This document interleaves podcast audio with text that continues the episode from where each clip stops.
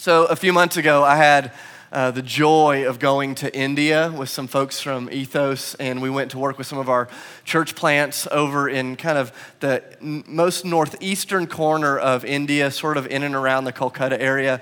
It was an amazing experience. Next time we send a team uh, from Ethos to India, you need to get on that trip. But we went and we spent about two weeks just seeing what God was doing among our churches there in and around Kolkata. And so there was this kind of one point in the trip, we were about halfway through our journey. We were getting ready to take a two hour bus ride over to another part of the country where we we're going to spend the last 10 days together. And so Pius, who is our lead church planter in India, and his partner in crime, a woman named Jay Shuri, they're just two of the most amazing people I've ever been around.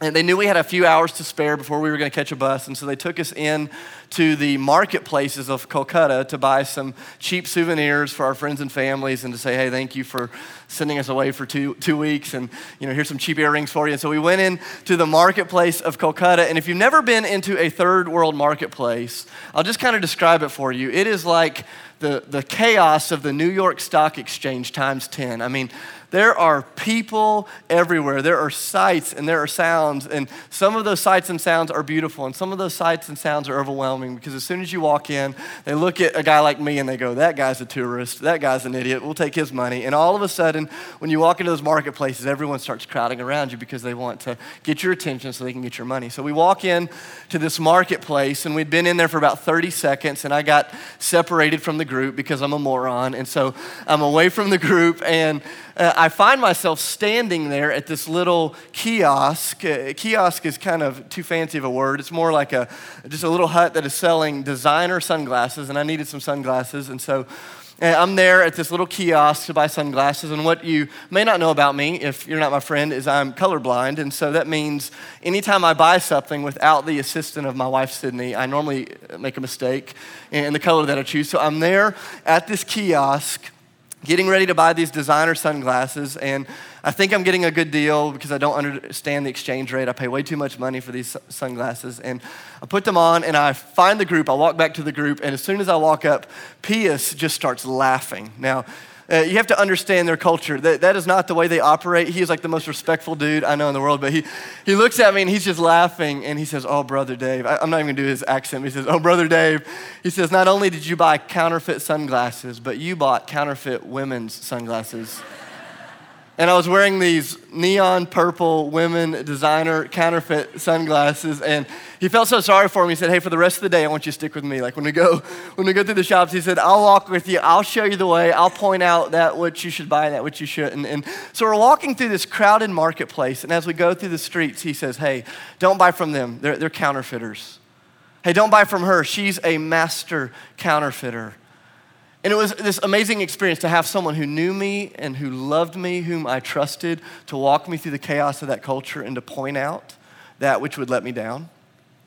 If you've ever seen a counterfeit, isn't it true that they always look good from a distance? And sometimes they even feel good up close, but then you spend your hard earned money and you give your hard earned time and they let you down.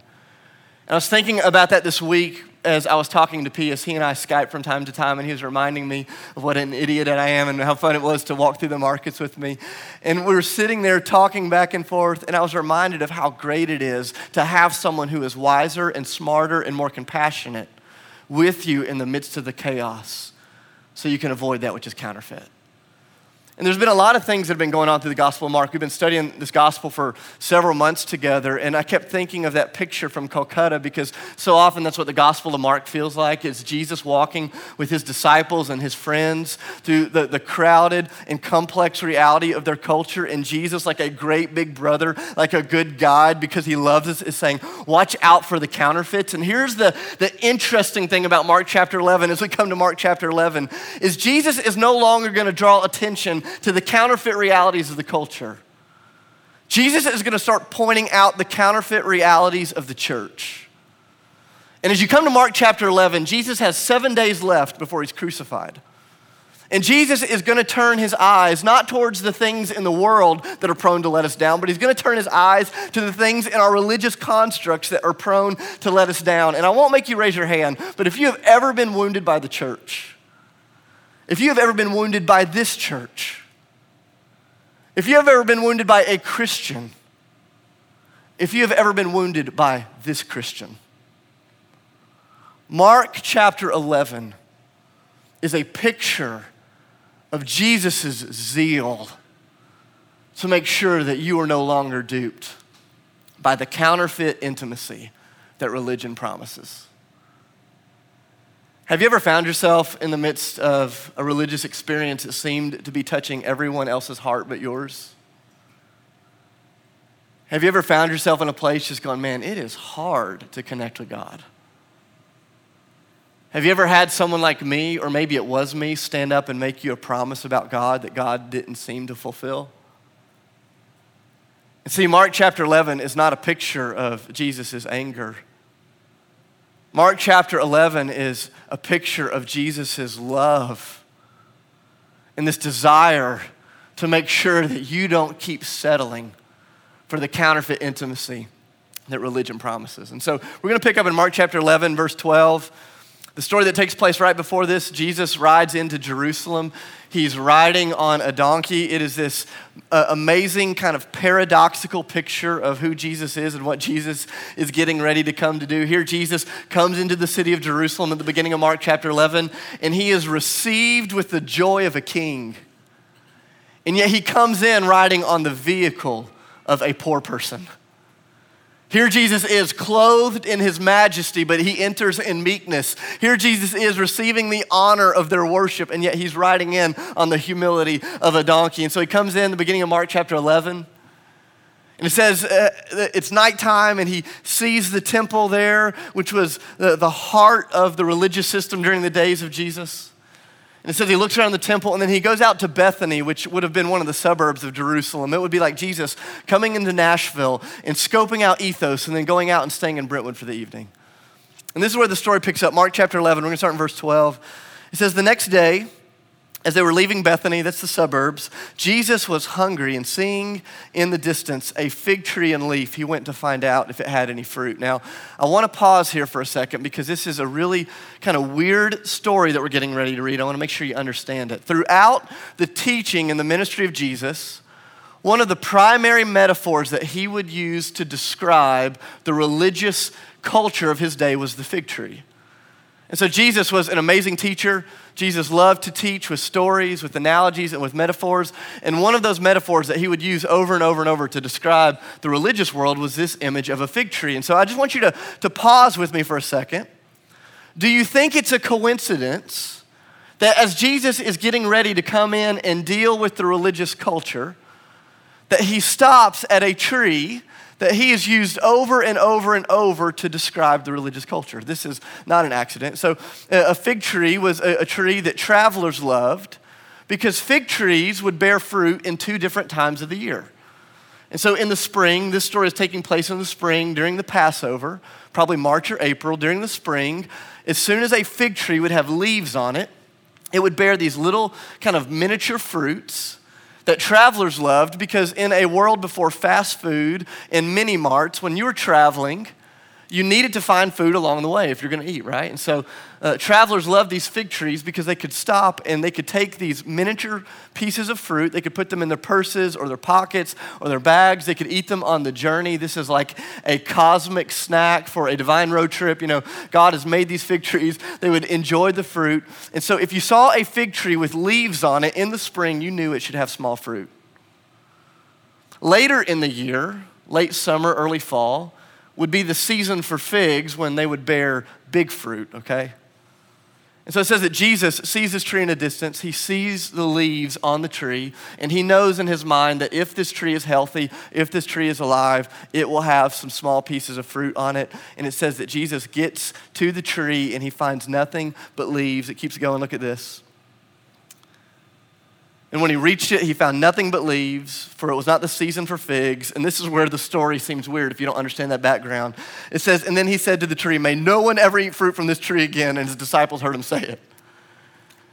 Isn't this kind of a crazy moment? Like when you don't understand the background, it seems like here's Jesus, the fullness of God, walking through earth. He finds a tree and he gets mad because there's no fruit and he curses it.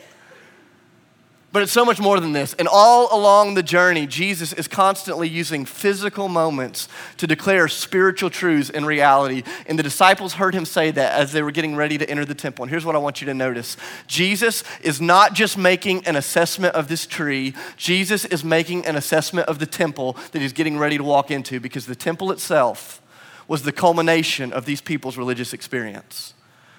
And what Jesus is saying is from a distance, the religion of the day looks fruitful and good and life giving. There are leaves on the tree, but when I got closer, there's no fruit to enjoy.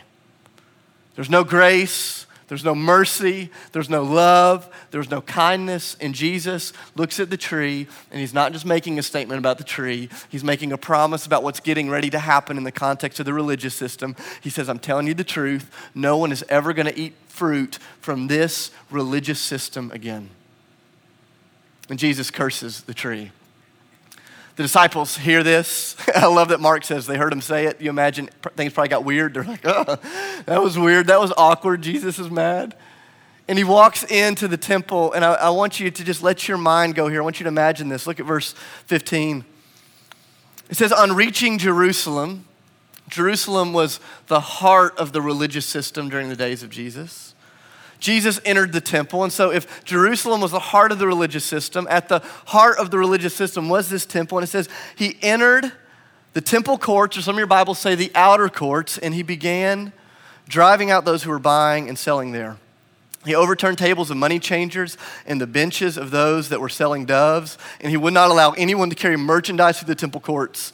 As and he taught them is it not written that my house will be called a house of prayer for all the nations, but you have made it a den of robbers?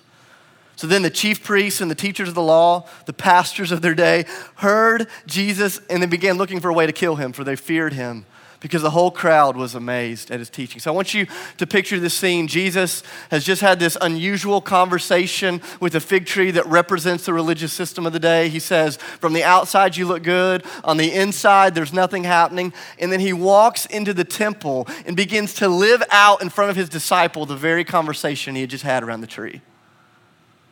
If you could have gone into the temple during the days of Jesus, don't imagine a church building. Don't picture a church building. Uh, I, I want you to picture more of an outdoor mall an outdoor shopping center. You would walk into these outer courts, and Mark is very clear that this is where Jesus entered into. He entered into the outer courts, and there was this place around the temple, around the building itself, these outer courts, where those who did not grow up in a religious home, those who did not grow up knowing God, the outer courts were the place where they came to find the mercy and the grace of God. The outer courts were the place, it was the place where outsiders would become insiders. The outer courts were the place where the burden of sin was to be lifted so you could experience the blessing of salvation. The outer courts were the place for those who didn't feel like they belonged. And so Jesus walks into the outer courts, and instead of finding it to be a place of intimacy and grace and love and hope for the outsiders, he finds it's become this Calcutta marketplace. The streets are packed, Vendors are trying to get the attention of the outsiders, and instead of blessing them, they've become a great burden upon the very people that are coming to find the grace of God. There's a first century historian, a guy named Josephus. You can look this up. He recorded that one time during the first century, during the week of Passover, when this story is taking place, that there were more than 255,000 lambs sold, purchased, and sacrificed in the temple over the course of one week. Can you imagine the chaos of these temple courts? Can you imagine the smell and the sight and the sound of 255,000 animals along with people that are selling and sacrificing those animals? Unbelievable chaos. And Jesus shows up. And instead of discovering his house as being a house of grace and mercy and love and intimacy, he finds that his house has become a place where the outsiders don't belong. And Jesus, in his zeal for the outsiders, won't leave it like that. He flips over the tables, he drives out uh, the money changers. I think sometimes we paint this picture of Jesus that is this weak, soft, Mr. Rogers version of Jesus. But this picture of Jesus that you hear in Mark chapter 11 is pretty amazing. Can you imagine him walking through the scene of these, uh, of these temple courts making room for those who did not yet know the goodness of God. Now, I want to pause here for just a second before we dive deeper into this story. I want to give you just a little bit of background. Because I think without the background of what's going on here, it, the, the heart of Jesus isn't seen fully. And so, if you grew up in church, I want to reference some stories that you probably know quite well. Some of you didn't grow up in church, and, and these stories may be weird, and you can ask us about these stories. We'd love to study these and read these with you. But I want to try to give you a glimpse of the whole Bible in about three minutes, okay? One of the most confusing books in the world. I want to try to make simple for you so you understand what's happening here in Mark chapter 11. So, the beginning of the Bible tells us that God, from a place of perfect intimacy between God the Father, Jesus the Son, and the Holy Spirit, God in his intimacy and in his love created all things, and those things that he created were very, very good. It says that in the middle of the creation was a garden, and in the middle of the garden were Adam and Eve, the first man, the first woman. And the garden was a spectacular place for a lot of reasons amazing weather, amazing food it was your own petting zoo. The animals were there. Adam and Eve got to name the animals. Just how cool, you know, would that have been? It was like this kind of weird nudist colony. We're not going to get into that, but it says that they didn't own a stitch of clothing in the Garden of Eden, and apparently that was a good thing. Let's just take God's word for it. But here they were in the Garden of Eden, and there's a lot of things that made the Garden of Eden good, but I want you to hear this very clearly. What made the garden good was God. And it was in the garden that they had perfect intimacy with God. They could see him. They could talk to him. It says that in the cool of the evening, they go on walks with the Lord. Can you imagine how amazing it would have been to have had perfect, unrestrained intimacy with God? This is the way that Lord, the Lord made it. And so the garden was this picture of intimacy. If you keep reading in the Bible, you get like one page into chapter three. And all of a sudden, the enemy, who is the great counterfeiter, he's the one there in the marketplace counterfeiting the pleasures of God to deceive human beings. The enemy is there in the garden, and he offers Adam and Eve something that is fundamentally impossible. He says, Adam and Eve, you can have independence of God and intimacy with God. Would you like that? And Adam and Eve choose what so many of us are still striving for, and that is we want to be totally independent of needing God, and yet we want to have perfect intimacy with God. And so, if you know the story, they choose independence, and what they lose is intimacy. Sin comes in and disrupts the intimacy of the garden. These unholy people now can no longer see and understand and communicate with the holiness of God. And so they have to leave the garden, and there's this one weird little story. I want to kind of clue you in on this. I've read it my whole life and never understood it. There's this one weird little moment. It says they're leaving the garden, and an angel with a flaming sword was standing there at the edge of the garden, protecting the people from the garden. And I've read that story my whole life, and I go, that, that is so weird. Like, what is that about? I just read past it and keep going. But I want you to, I want you to understand what's going on here at the beginning of the scriptures. The garden was the place of intimacy. Sin disrupted that intimacy. And Adam and Eve understood that if the garden was the place of unrestrained intimacy, in order to get back into the garden, they would have to go past the sword. And to go past the sword meant that there would be blood. And they began understanding very early on that for unholy people to have intimacy with a holy God, there would be blood. Now, for us in our modern world, it doesn't make any sense. In our modern minds, this is like the weirdest story ever. But God's an amazing God. And he immediately started pursuing these unholy people, and he gave them a system of being reminded that they were both unholy but that they were welcomed into the presence of his holiness. And the, the system that he gave them was this sacrificial system. And so they would bring an animal and they would sacrifice this animal. And as this animal died, it was literally a reminder to them that in order for them to find the intimacy that Adam and Eve had in the garden, someone had to pass by the sword. And when you pass by the sword, there would be blood. Does that make sense? And so, for thousands of years, the people of God were operating like this. We're unholy. God is holy, but we can know him, and we can know him because someone will go past the sword. And the temple would become the place in which unholy people would encounter the grace and the love and the holiness of God as they would bring their sacrifices. The, holy, the, the, the temple was more than a place. The temple was the literal intersection of God's presence and God's forgiveness for unfaithful human beings. The temple was the place where guys like me could find the grace and the mercy of God.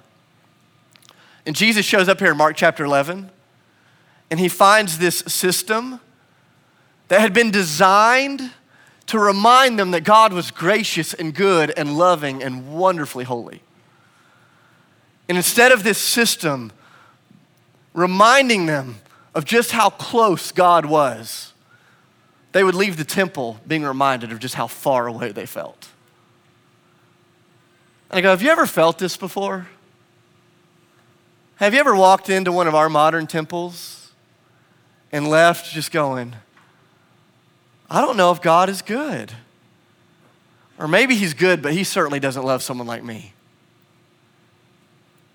Have you ever left a place like this feeling more broken than you did when you came?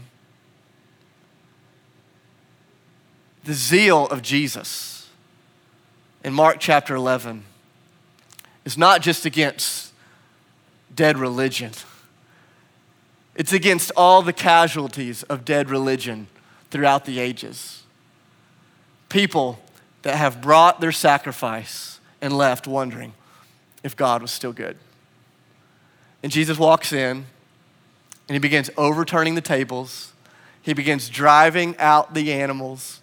He begins driving out the money changers. And I want you to notice this. This is seven days before Jesus will die on a cross. Jesus here is cleansing the temple. He is making room, not because he is just rebuking that system, but because he knows that he himself will walk in. He will become the lamb. He will become the sacrifice. And he himself will become the new temple upon which all sinful people can find the goodness of God. And Jesus clears it out, and he's making a statement that there is room in the house of God for all the nations, not because of who you are and not because of what you've done, but because of the sufficiency of Jesus Christ, the Lamb of God, who takes away the sins of the world. Praise God. And the reason you came in this morning without a sacrifice, the reason you came in this morning just as you are, the reason you came in this morning with no fear of a holy God, knowing that you could sing to him and talk to him and pray to him, is because Jesus Christ, the Son of God, loves you enough to point out the counterfeit intimacy of your religious system so that you can know the heart and the grace and the love of your amazing Father. And Jesus, as he is flipping over the tables, as he is cleaning out the animals, he is making a statement that he has not come to modify their religious behavior. Jesus has come to crucify their religious behavior. And I think a lot of us are comfortable with the idea that Jesus needed to die for our sin, but very few of us are comfortable with the idea that Jesus needed to die for our religion. Because so many of us have been inoculated from intimacy with God by the counterfeit intimacy that comes from man made religion. And I think about my oldest son, Micah. We took him to get his vaccines for kindergarten. He starts tomorrow. I'm weeping inside my heart right now. It's been a hard moment for us as a family, but um, going off to kindergarten tomorrow, he had to get his vaccines. And if you know the way that vaccines work, they, uh, vaccines, they give you just enough of the disease so your body can build an immunity against the disease. Does that make sense? And what Jesus discovered as he walked into those temple courts is that those people had found just enough of God to miss God. They knew just enough about God to miss God. They had heard just enough about God to miss God. Their sacrificial system had become the vaccines against intimacy. Their, their sacrificial system had inoculated them against the intimacy and the ways of God. And Jesus says, No more, no more, no more. He turns the tables over. He pushes the animals out. He says, Listen, I'm going to come in and I will become the new temple. I will become the new lamb. And all human beings can find God not because they've come to a place, but because they've come to a person. Do you remember John chapter 2, verse 19? Jesus is standing in this very temple, and he says, Tear this temple down, and I'll rebuild it in three days. And all of the people in the temple go, Whoa, you are crazy. It took us 40 years to build this temple. You're going to build it in three days. And Jesus says, I'm not talking about the building, I'm talking about my body. Because no longer will people come to a place in order to experience both the presence and the penance, the, the presence and the forgiveness of God. He says, You won't come to a place anymore, you'll come to a person, and that person is me. Or John chapter 1. Jesus is walking by, and John the Baptist falls on his knees and goes, Oh, behold the Lamb of God who's come to take away the sins of the world. Behold the sacrifice above all sacrifices. Behold the one who will make all things new. Praise God that Jesus loves us enough to deal with our religion. And he walks in and he begins to clear the temple. And he says, No longer, no longer will I let you settle for the counterfeit intimacy of religion. I'd encourage you go home today, read Hebrews chapter 9. All the stuff that I've been talking about this morning in light of Mark chapter 11, I stole it straight from the Bible, so I think it's okay. But I, I stole it out of Hebrews chapter 9, where the Hebrew writer of Hebrews explains this. He starts at the beginning. I'm just going to quote some passages of scripture for you out of Hebrews chapter 9. But he says, Under the first covenant, there were rules and regulations for worship, and there was an earthly temple.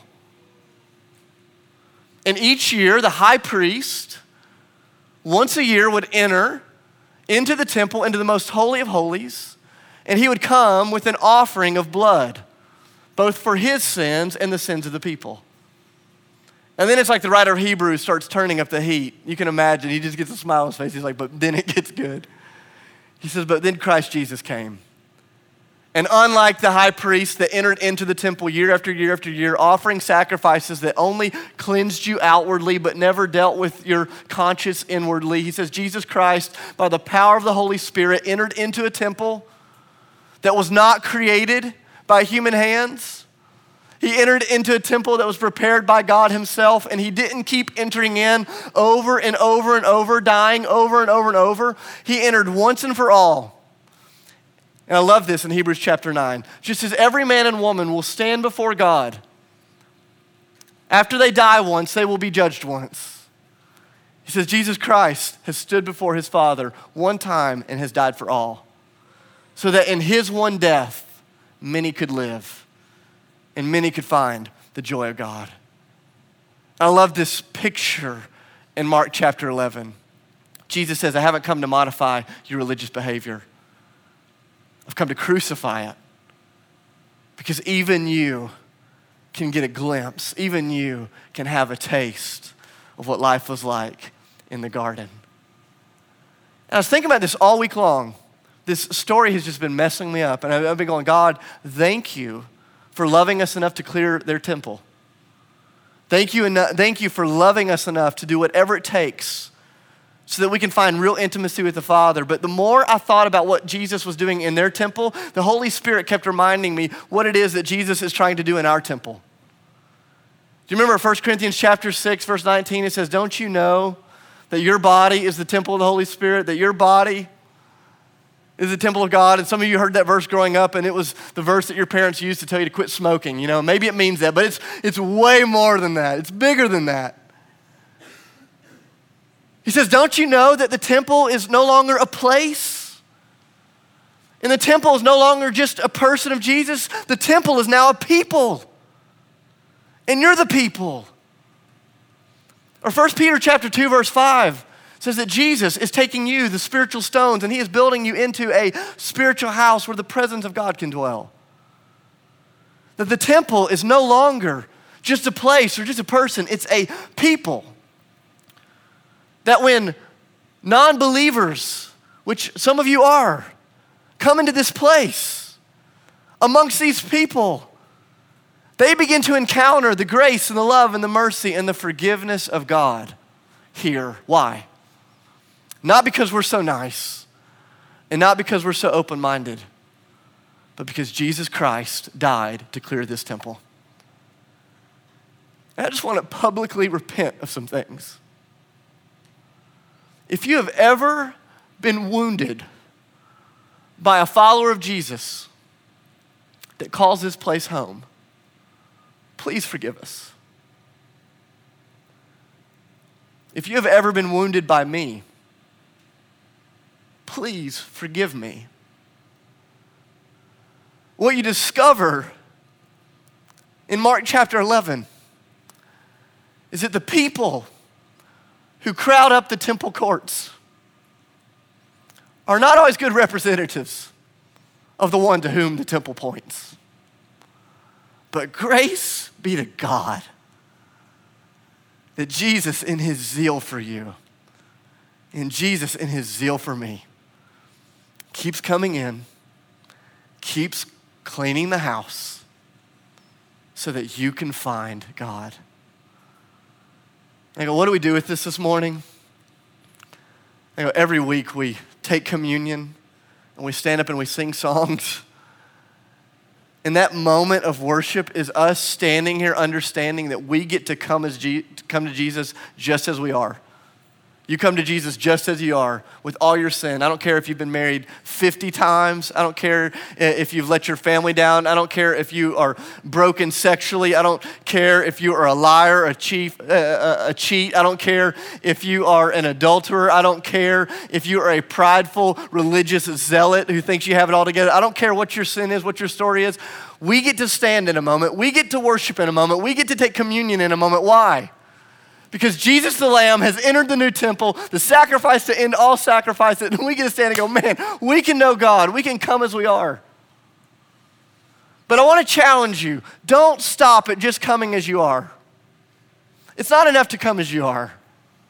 Come as you are and be cleansed by the Lamb of God. Be changed by Jesus Christ, the Lamb of God. No longer do we stand here in our own goodness and in our own righteousness, in our own strength. We stand here knowing whether you are the preacher or whether you're sitting in the seat, that you can only stand here in confidence because God is good and real and Jesus has died for our sins. Oh, wow. So, what do we do? We worship our faces off, we sing our hearts out, we cry in repentance. We laugh in joy. We pray for the heartbroken. We encourage the outsider. And every time God cleanses our temple, we thank Him for being amazing. And then we break the bread and we take the cup and we're reminded that only His sacrifice was good enough to bring us in. Okay, so in a, in a minute, we're going to stand up as the new temple, the people of God May we not stand up, people of the new temple, living with the mindset of the old temple. As you walk to communion, don't you dare walk there thinking that your performance and your righteousness has earned you the ability to go to the table. As you walk to the table, you go, man, we are walking to the table because Jesus has cleansed the temple.